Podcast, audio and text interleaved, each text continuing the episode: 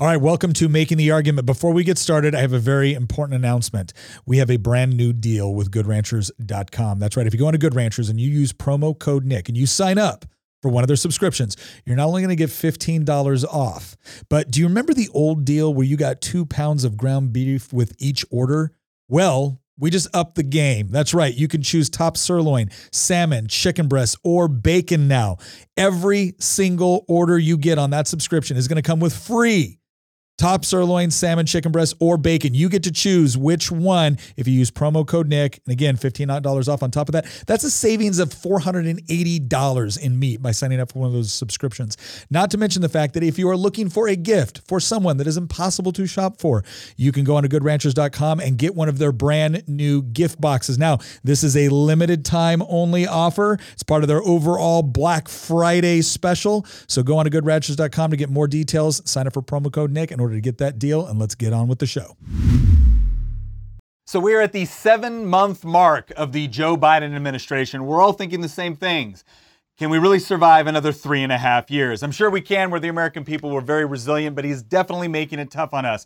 In which ways is he making it tough? Well, let's go over some of the things that we have seen over the last couple of weeks. We're going to be talking about the editorial page from the Los Angeles Times wrote a glowing article, essentially encouraging Joe Biden to stick with the same timeline that he has for Afghanistan. On top of that, we've also seen standards of learning tests come in for students. We actually know how students performed 2020 during the lockdowns with a lot of remote learning and other things like that. We're actually going to dig a little bit into what has actually happened with our students. We're also going to be talking about a Supreme Court decision. Turns out the Supreme Court shut down the CDC's eviction moratorium. Was this a good thing to do, a bad thing to do? We're going to discuss all of that and more coming up on Making the Argument with Nick Freitas, where we make the arguments to defend a free society.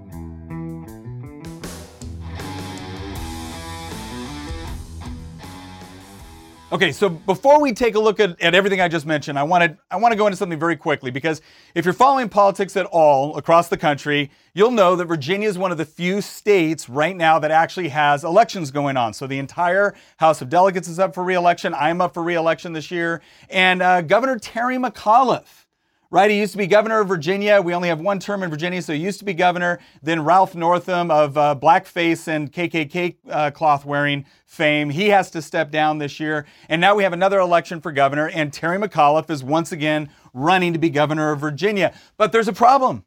There's a problem. It turns out Terry, who's been involved in politics, I, I think since before I was born, forgot to fill out his paperwork correctly. In fact, he didn't even sign the document he was supposed to for a statement of candidacy. And what's interesting about this is he, he turns in this document, he turns in one of the documents that he needs to run for governor.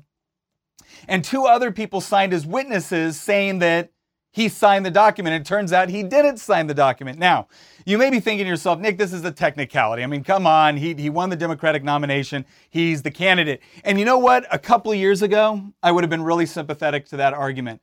So, why am I not sympathetic to it now? Well, it's very simple. See, I have also had a paperwork issue in my past, and it was interesting because when we had our paperwork turned in late, and I accept full responsibility for it, right? The Electoral Board had the discretion to be able to grant a grace period.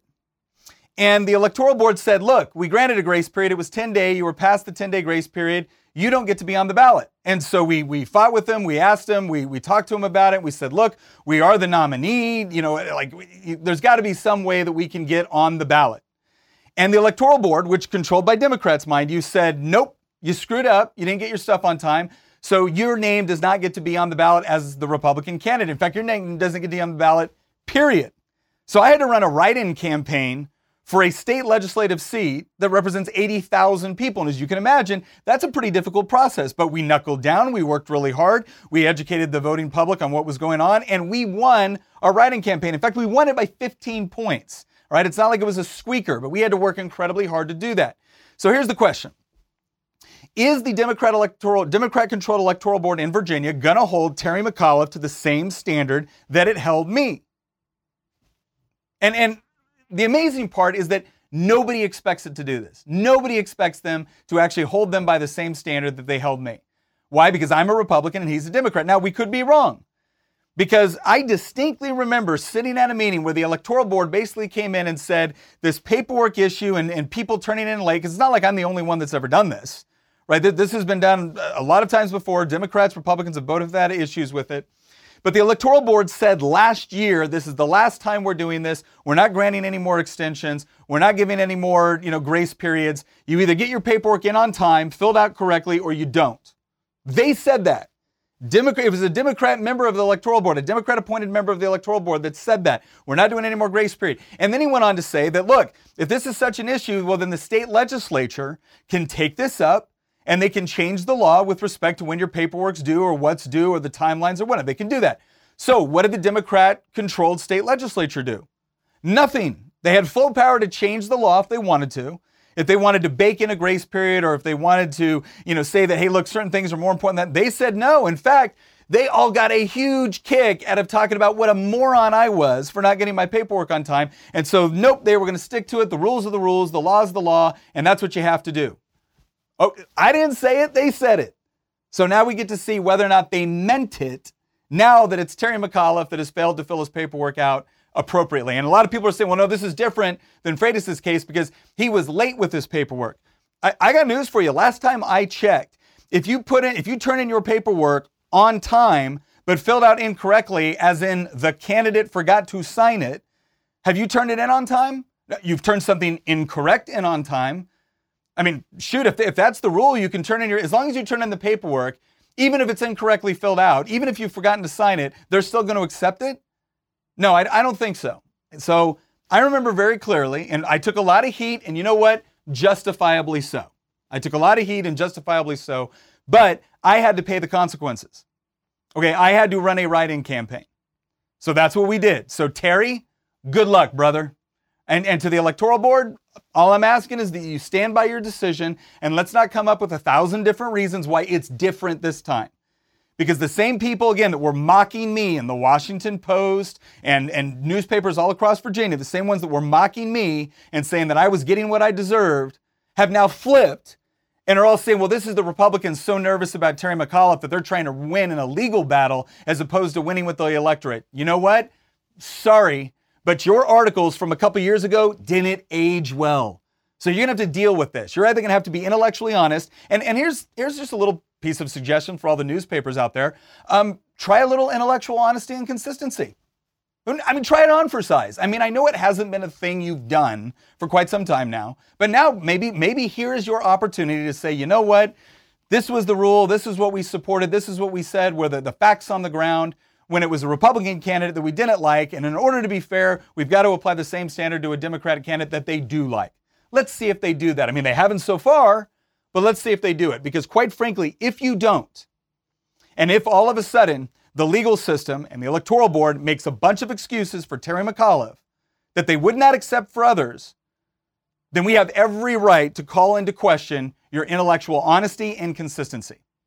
All right, so let's see what happens. Let's see what happens. It should be fun. All right, let's move on to let's move on to this next article, right? Because because speaking of one standard for the left and another standard for the right, we have this Los Angeles Times editorial board that, that did this article where they were talking about how you know, essentially it, it's people on the right, it's Republicans, it's these people that are disingenuous, that have all these problems with what's going on with the withdrawal. And then actually, Joe Biden is doing the right thing, not only by precipitously pulling out all of our troops without making sure that we had proper security on the ground to be able to protect both American citizens and Afghan allies, but that he should stick to the timeline.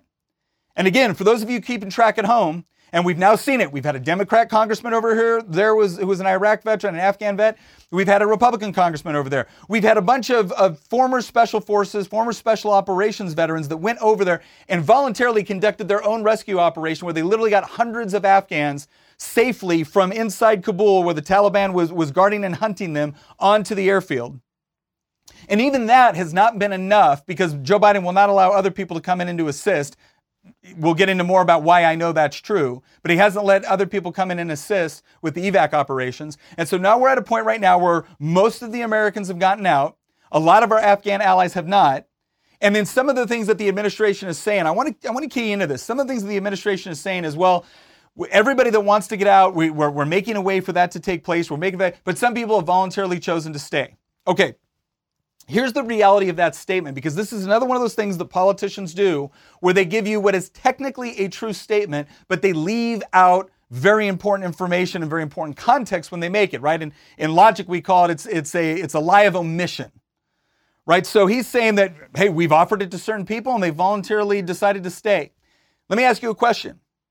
You're with the former Afghan security forces or Afghan intelligence, and you have been working with Americans for the last 5, 10, 15, 20 years. And the Taliban knows who you are at this point, and they've got a target on your head. And the Biden administration says, no, no, no, no problem. You can come, you can evacuate to the United States. Oh, oh, but but not your wife or not your children or not your parents. Right? You can, but you've got to leave key family members there. Or maybe they'll let you take some family members, but not other family members. So if you're the sort of honorable person that wants to take care of your family, are you going to abandon vulnerable members of your family to get on the plane and, and flee to safety? Is that what you're going to do? Well, a lot of people have, have made the choice that I hope all of us would, which is to say, I'm not going to abandon members of my family to the depredations of the Taliban in order to save my own skin. And so that is where Biden gets to come in on some of these situations, not all of them, but some of these situations and say, well, we offered them a way out. They decided to stay. No, you, you didn't offer them a genuine choice. You offered them a choice to get them to safety and then have to get to the United States or wherever they go next and hear about what happens to their family that they left behind. That's not a real option. That's not a real option. It's disingenuous to talk about that as if that was that was a, a, a clear option that was being provided when again we made certain commitments to these people. So it, it's incredibly frustrating, and, and we've talked about this before. And, and you know, here's what I find interesting. While the LA Times editorial board is bending over backwards in order to give top cover to the Biden administration, here, here's an interesting question. Any of those members from the LA Times editorial board, any, any of them hunkered down in a building right now in Kabul, praying to God that they can get out? Any, any of them faced with a decision where the only way they can get to safety is by leaving family members behind? Are they faced with that decision? Or are they writing this op ed from a nice, comfortable, protected, air conditioned office on the West Coast of the United States? I'm guessing it's the latter. I'm guessing it's the latter. But but this is but what I also find fascinating about this, and this is not just the LA Times, but it's it's a ton of different editorial boards um, the White House press corps has, has essentially become a bunch of like court historians for the Biden administration. Very few of them willing to ask the sort of pressing hard questions that every one of them would have been chomping at the bit to ask if Donald Trump was president, if any Republican was president. I mean, do you, do you think we'd be getting softball? Do you think a Republican president right now would be getting softball questions about their dog with everything that is going on in the country right now? I'm, I'm willing to bet no. And yet, that's what we see happening with our White House press corps. That's what we see happening among people at the editorial uh, page at the LA Times. By the way, these are the same news outlets that just realized that Gavin Newsom is probably going to lose his recall election. And so, what have they done in the last couple of weeks? They have all decided to get on board and just pile on Larry Elder, who's, who's the leading Republican in that uh, election for the recall effort out there. But this is this is what we have become so used to seeing. Whether it's Terry McAuliffe screwing up his paperwork and then being held to a different standard, whether it's the, the press coming to the aid of a particular politician that they adore, despite the, the fact that they've been caught in, in scandals, whether it's the Biden administration clearly, completely botching up the Afghanistan withdrawal and, and, and getting softball questions from the media. Right? This is what we've come to expect. And, and, and quite frankly, this is one of the reasons why I do this podcast. This is one of the reasons why I do it because I think people deserve to hear a different perspective and different insight with respect to what's going on in the world because we can no longer trust most of our outlets within mainstream media to even present a different perspective, right? Without creating like a straw man where they just create this caricature of a conservative argument and then knock it down. Right? If, if they were just as hard on Joe Biden as they as they are on Republican presidents, especially Donald Trump, I, I would at least have some respect for him, even if I didn't necessarily agree with, with their conclusions. But what they've demonstrated is that rather than being an objective media outlet with an editorial side of what they do, the editorial is what they pitch when they tell you it's objective reporting. And I think we're all done with it. And I think what you see in Afghanistan is a perfect, perfect demonstration of just the absolute departure from reality of so many members of our mainstream um, media. And this isn't the only case, right? We all know this, right? This isn't the only case, but there was another incident that happened recently, and that had to do with a Supreme Court decision. So the Supreme Court struck down the eviction moratorium. And what the eviction moratorium was essentially is the CDC, the Center for Disease Control, is now essentially setting rental policy throughout the country. So you have an executive branch agency that put out a policy which said you're not allowed to evict someone if they live in an area that has a certain percentage of, of Delta variant uh, infections.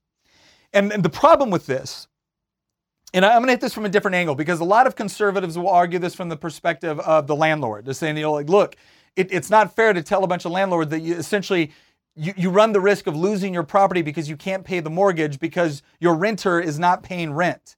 At, at the same time that the government is handing people checks, they're actually paying people more money to stay at home and not work than get back into the economy, right? So this is not just a health issue. We're talking about able bodied, healthy people that are not going to work because the government is literally paying them more by taking your tax dollars for people to stay at home than they are to go back into the workforce. And that's not healthy for them in the long run. It's not healthy for our economy. It's certainly not healthy for our taxpayers, and it's not healthy for landlords either. All right, so that, that's the typical argument. I want to give this from a different perspective because I think this is really important to understand. And we actually see where this has happened before within history. This is not some newfangled idea that we're, we're coming up with because there's a lot of ways that the left tries to argue for affordable housing, right? Or they try to argue for things like rent control, or they try to fight for these eviction moratoriums, or they grant a bunch of protections to tenants that are not extended to landlords. And they always they always pitch it as this idea though, look how look how nice and warm and compassionate and generous they all are. Because they're sticking up for the little guy, whereas the Republicans are sticking up for the, the mean, nasty, greedy landlord. Okay? First of all, that, that dynamic is, is not an accurate reflection of what's going on. Are there certain people that are falling on hard times through little to no fault of their own that, that need, a, need a helping hand? Absolutely. And I think we can agree on that and we can talk about that all day long.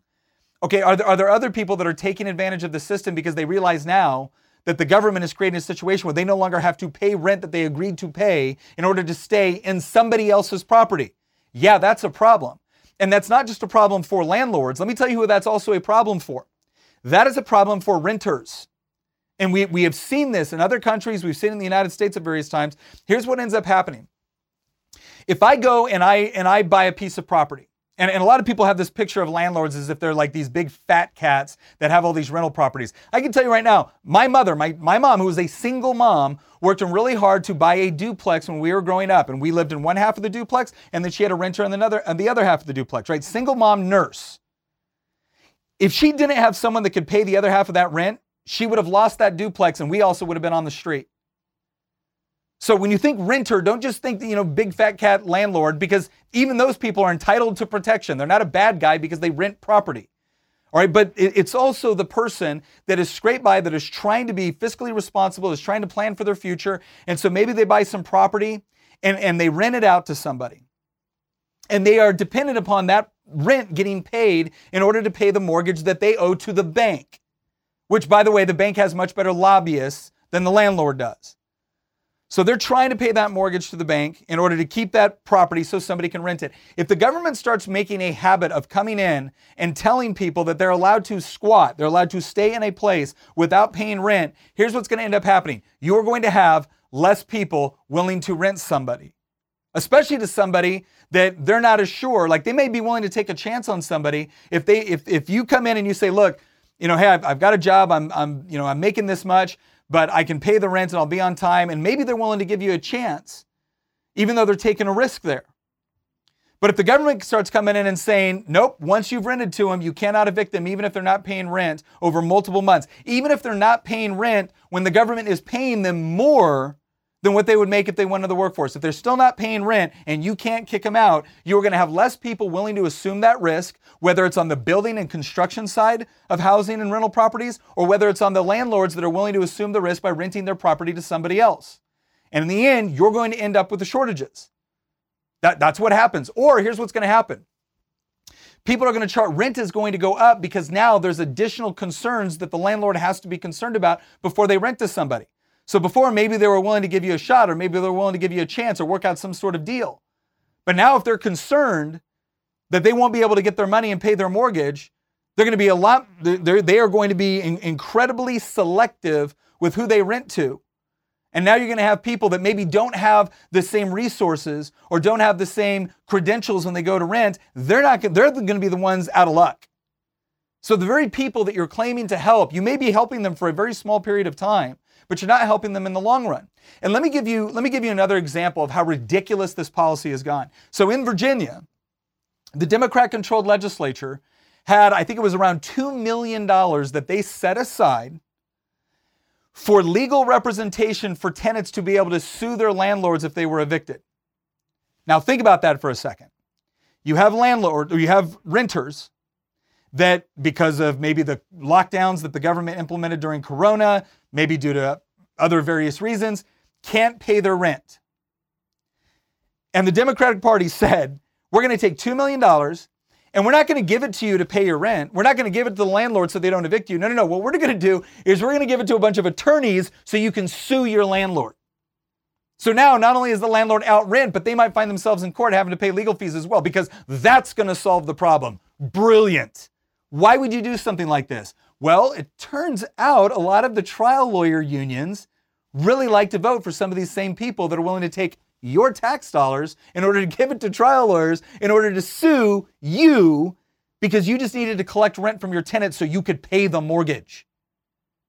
That's how absurd this has gotten. So what happened was is the Supreme Court came down and essentially said, look, if you want to pass an eviction moratorium, then Congress is going to actually have to do it. You cannot delegate that responsibility to an executive branch agency who can now, with, without any concern with respect to how this affects the rental market, how it affects affordable housing, how it affects people's ability to pay the rent or their mortgage, just decree from the Center for Disease Control, which again, last time I checked, no expertise in real estate, that they can tell people that, okay, now you're out billions of dollars nationwide because we've decided. Like, no, that, that has to follow a legislative process because it turns out the Supreme Court recognizes something that a few of the justices on the Supreme Court don't, and clearly a lot of people within the left wing media don't, and that is um, we're still a representative republic. And if you want to do something like that, we can have a debate on whether or not it's right or wrong, good policy, bad policy, but you sure as hell don't get to go tell an executive branch agency, you know what? Gosh, we got a lot of other legislating to do right now, so we're just going to pass this off to you. You know, a bunch of people that were elected by nobody, and you get to make the decision that is going to have potentially disastrous effects all over the country. So that's what the Supreme Court decided. I honestly wish they would have gone a little farther. Because the idea that the government can come in and tell somebody that you are required by law to house someone in your property against your will and without compensation, you know what that sounds a lot like? The Quartering Act. I mean, every left wing newspaper that's saying, oh my gosh, the Supreme Court is throwing people out on the street.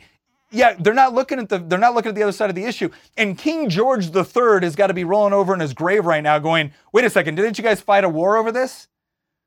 Because that was King George's argument. We're going to bring over government officials there, and we're going to quarter them in your house against your will and without compensation, and you can deal with it. There's something fundamentally wrong about that because it violates core tenets of private property rights. Does any of that mean that we can't find a way to come together and help people that need assistance to make sure that they're not thrown out, or that they have housing in the midst of a crisis? No, we, we can do those things. We can agree on those things. But you look at the policies that they are using, and it's just a complete departure from reality or any understanding of how economics or, or contracts or property rights works. So I, I believe the Supreme Court made the correct decision. And I think it's a little bit absurd at the sort of treatment that they're getting and the, and the headlines that are reading off this. Because honestly, we do not want the federal government to have the sort of power where an executive branch agency can compel you by law, can punish you, and force you to keep somebody in your property that you don't want there that is not even paying rent for that property. I mean, if, I'm sorry, but if the left can't see the potential problems with that, I, I don't know what to tell you because that's a major overreach of executive power. So the Supreme Court made the right decision. Okay, and while we're talking about too much government interference in our lives, let's talk a little bit about SOL scores. Let's talk about test scores in general. And the reason why I say SOL is because here in Virginia, we have something called the standards of learning. And these are the tests that we use to evaluate how students are doing. Now, look, I'm not a huge fan of, of education by test. Okay, but tests do serve a limited purpose, right? They provide some sort of marker, some sort of metric whereby we can tell what the progress is of our students in categories of English, math, etc. Well, we got the SOL test back from last year during the lockdowns, during the pandemic. And what did we find? It was horrible for Virginia students. And the, the people that were hardest hit were generally people in poor communities where they actually saw like a, a 50% drop in their overall math scores. Right? I mean, it, it, was, it was really bad across the board, but there were certain communities that were especially affected by this because they, did, they weren't able to get the in person learning uh, that, that is far more beneficial and conducive for most people to learn, right? Some people can learn online. Other people really need that person to person interaction. And here's what I think is fascinating about this because nothing would be easier uh, than to do what a lot of people are doing right now in politics, which there was there was one article that said SOL scores across Virginia take a dive in 2020, 2021. SOL scores plummet across Northern Virginia. Educators say comparisons are meaningless. Now, again, this wasn't all educators. This was just a certain group of educators. And we see the same thing with the head of the teachers union within uh, Los Angeles as well, essentially saying that this is no big deal. You know, our, our kids learned a lot during the pandemic and, and, you know, there's no loss of learning pure garbage, right? There was clearly loss of learning. We, we clearly have a bunch of students right now that essentially have been set back significantly within their educational timeline. And let's face it, you're not supposed to spend your entire life in school. You're supposed to spend a certain amount of time there so it prepares you in order to go out and be you know, socially independent, economically independent, and be a productive member of society, be able to take care of yourself, your family, your community, et cetera, right? That's the whole purpose of education is in order to provide you those building blocks so that you can go out and make your life your own. All right. And when you lose an entire year of that, it, it upsets that entire process. And the real question we have to ask ourselves because a lot of these, these people are saying, well, you can't compare that because obviously we had a pandemic. We had a huge lockdown. We didn't have in person learning. You can't blame us for that. Here is exactly why I can blame you for that. Because numerous times, numerous years, I know because I've personally carried the legislation where we have attempted to set up an infrastructure where parents could use a portion of their tax dollars or at least get a tax credit to take their child and get put them in the educational institution that worked best for them. And what's fascinating is if we would have had that infrastructure in place, here's what it would have meant is that when you have a pandemic and when you have a lockdown, and now maybe you need a situation where your, your class sizes need to be very uh, much smaller, maybe you need more one on one tutoring, Maybe you need a whole host of different ways to be able to get kids the education they need based off of their specific needs, as opposed to what the government has decided from on high they should have. That would have been a far more robust environment and marketplace in which parents, coordinating with teachers and their kids, could have gotten the education that they needed. Now, would there still have been difficulties? Absolutely. But there would have been choice built into the system instead of this one size fits all draconian, we in Richmond know best way to run education. But that's what they did. They advocated for that. They wanted a one size fits all solution. And then when we did have a pandemic, and all of a sudden we needed things like learning pods, we needed things like more tutoring, we needed things like, uh, like options for students that can meet them where they were at based off of potential learning disabilities or English as a second language or whatever else it might have been to help keep them on track the options that parents had available to them were incredibly limited because certain people within government want those parents to be absolutely, completely, and totally dependent upon them for their child's education. And in the midst of a crisis, that one size fits all monopolistic government system could not adapt appropriately to get those parents, teachers, or even students what they needed. And so, yes, I do blame you for this. And yes, you can owe these comparisons because every time we tried to inject a little bit more flexibility or choice into the process, your answer was no. So, this is the public education you have created. It failed students. You would not allow for additional options. You get to own it. That's how that works. And, and I'm not going to sit here and allow you make a bunch of excuses when you had options and you outrightly rejected them. And now going forward, I, I will tell you what, because I got a lot of parents asking me, what am I going to do? Because now we're fighting these mask mandates. And it's the idea of you got parents saying, I, have got everyone from parents to students to special ed teachers saying, Nick, I cannot teach my kids wearing a mask, right? They, they need to actually see my, my face in order for me to be able to effectively convey instructions, in order for me to do, teach them how to properly speak and communicate effectively, in order to understand the instructions I'm giving them. I can't do it with a mask. I'm sorry. They need it, or it's a distraction for them. I can't explain to my child, my seven year old, why they got to have a mask on all day. Or my, my child wears glasses and they constantly fog up and it's a constant distraction and they're not able to learn at the right effect. And now, again, the other side of the argument is, is that if you really think cloth masks are drastically reducing transmission, okay, I'm, again, I'm waiting to see the studies on, on where cloth masks have an effect that greatly reduces transmission. But here's where we're at. And we keep having these battles. Why? Because one side of this argument insists that you have to do it the way they want to do it. Keep in mind, this is not whether it's critical race theory, whether it's standardized tests, whether it's masks, whether it's lockdowns, whatever it is, the solution doesn't have to be our side wins and nobody wears masks or your side wins and everybody wears masks. It doesn't have to be our side wins and you don't teach critical race theory, your side wins and everybody teaches critical race theory. We don't have to have that dynamic. We can have a dynamic where individual parents work in conjunction with teachers can make individual decisions based off of the needs and requirements of their students from an educational perspective and a healthcare perspective. But nope, they won't allow for that. It's got to be this way. And, and I'm sorry, but the one thing that you cannot escape in that sort of argument is that ultimately what you're relying on is force and coercion to make everybody else do what you want. I, I'm, not, I'm not taking that position. If you want to put your child into a school that, that, that teaches a, the 1619 project, I am perfectly willing to allow you to do with your tax credit what you would like to facilitate your child's education. All I ask is that I be afforded the same opportunity. And then you know what? We can allow reality to demonstrate to us which one of us did a better job. Or maybe we'll come to the conclusion that different children need different things with respect to their education, and a one size fits all solution doesn't work no matter who's controlling the one size fits all solution. I don't think that's too much to ask. So I represent the side of this argument that wants everyone to have individual choices on this in order to choose what's best for them. And I am constantly fighting against people, not based off of individual issues like masks or CRT. I am fighting against anyone that is insisting on a one size monopolized government controlled system because that doesn't afford you choice. And that's the real problem. And if we're serious about solutions, then we need to start providing greater opportunities and choice within the system instead of allowing politicians to turn us against one another based off of a whole host of issues that shouldn't even be coming up and don't have to come up. All right, so let's go ahead and wrap this up. All right, so we talked about three things today, right? Well, we talked about four because I had to get a jab in on Terry. I'm sorry, I had to. I had to because I was so sick of seeing the same media outlets that just were, I mean, giddy with excitement on, on, talking about what a moron I was. And now they are all over there crying in their Cheerios at the fact that Terry McAuliffe might, might have to run a write-in campaign. And the way they've reported is very different as a result based off of who the candidate is.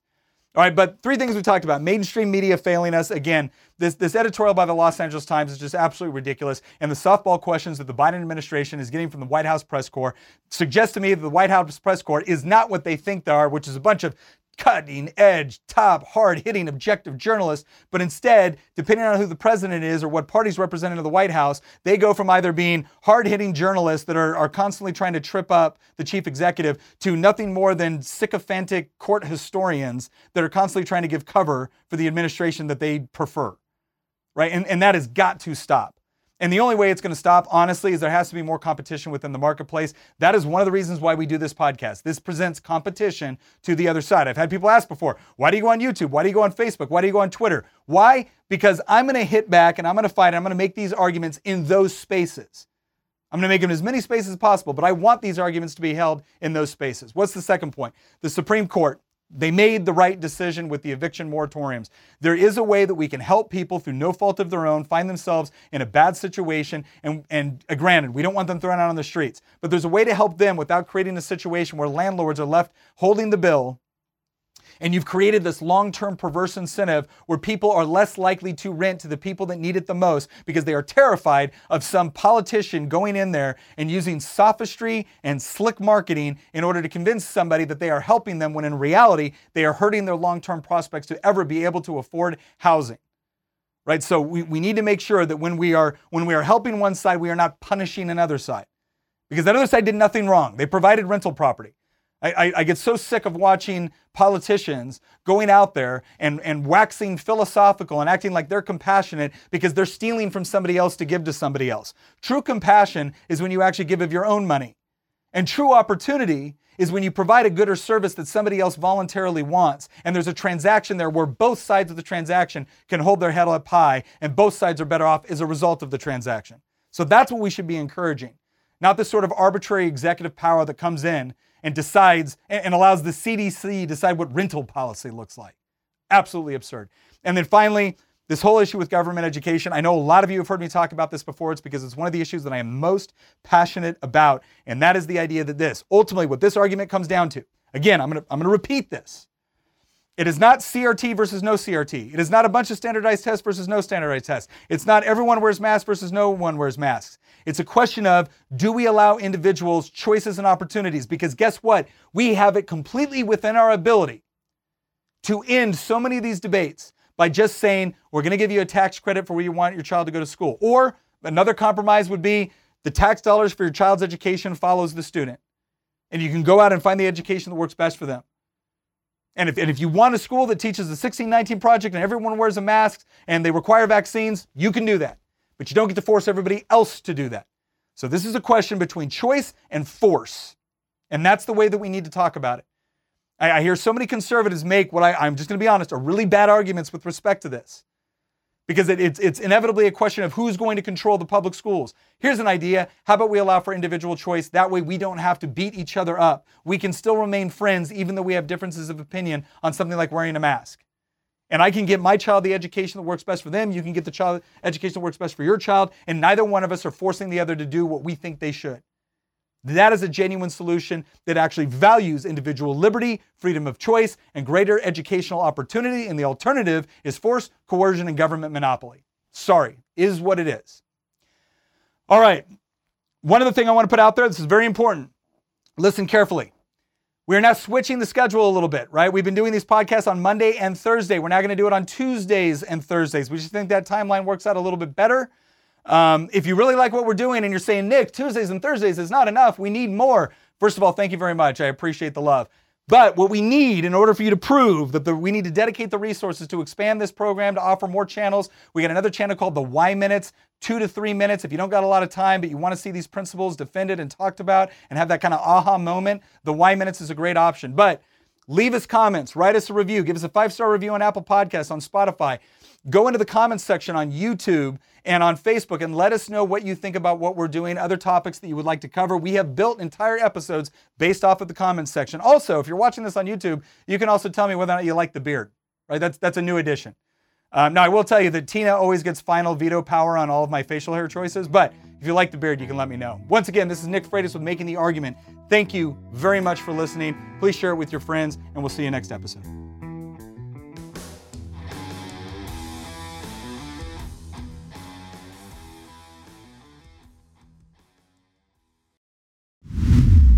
Once again, thank you very much for listening. If you want to support the show, again, one of the best ways you can do it is by heading over to goodranchers.com with promo code Nick. You're going to get $15 off. You sign up for one of those subscriptions and you're going to get up to $480 of free meat with that subscription. You get to pick top sirloin, salmon, chicken breast, bacon. It is all up to you. Plus, if you're looking for gifts to get for the people that are impossible to shop for, goodranchers.com also has gift boxes. You need to act quick. This is part of their overall Black Friday special. So head on over to goodranchers.com, use promo code Nick, and once again, thank you for listening.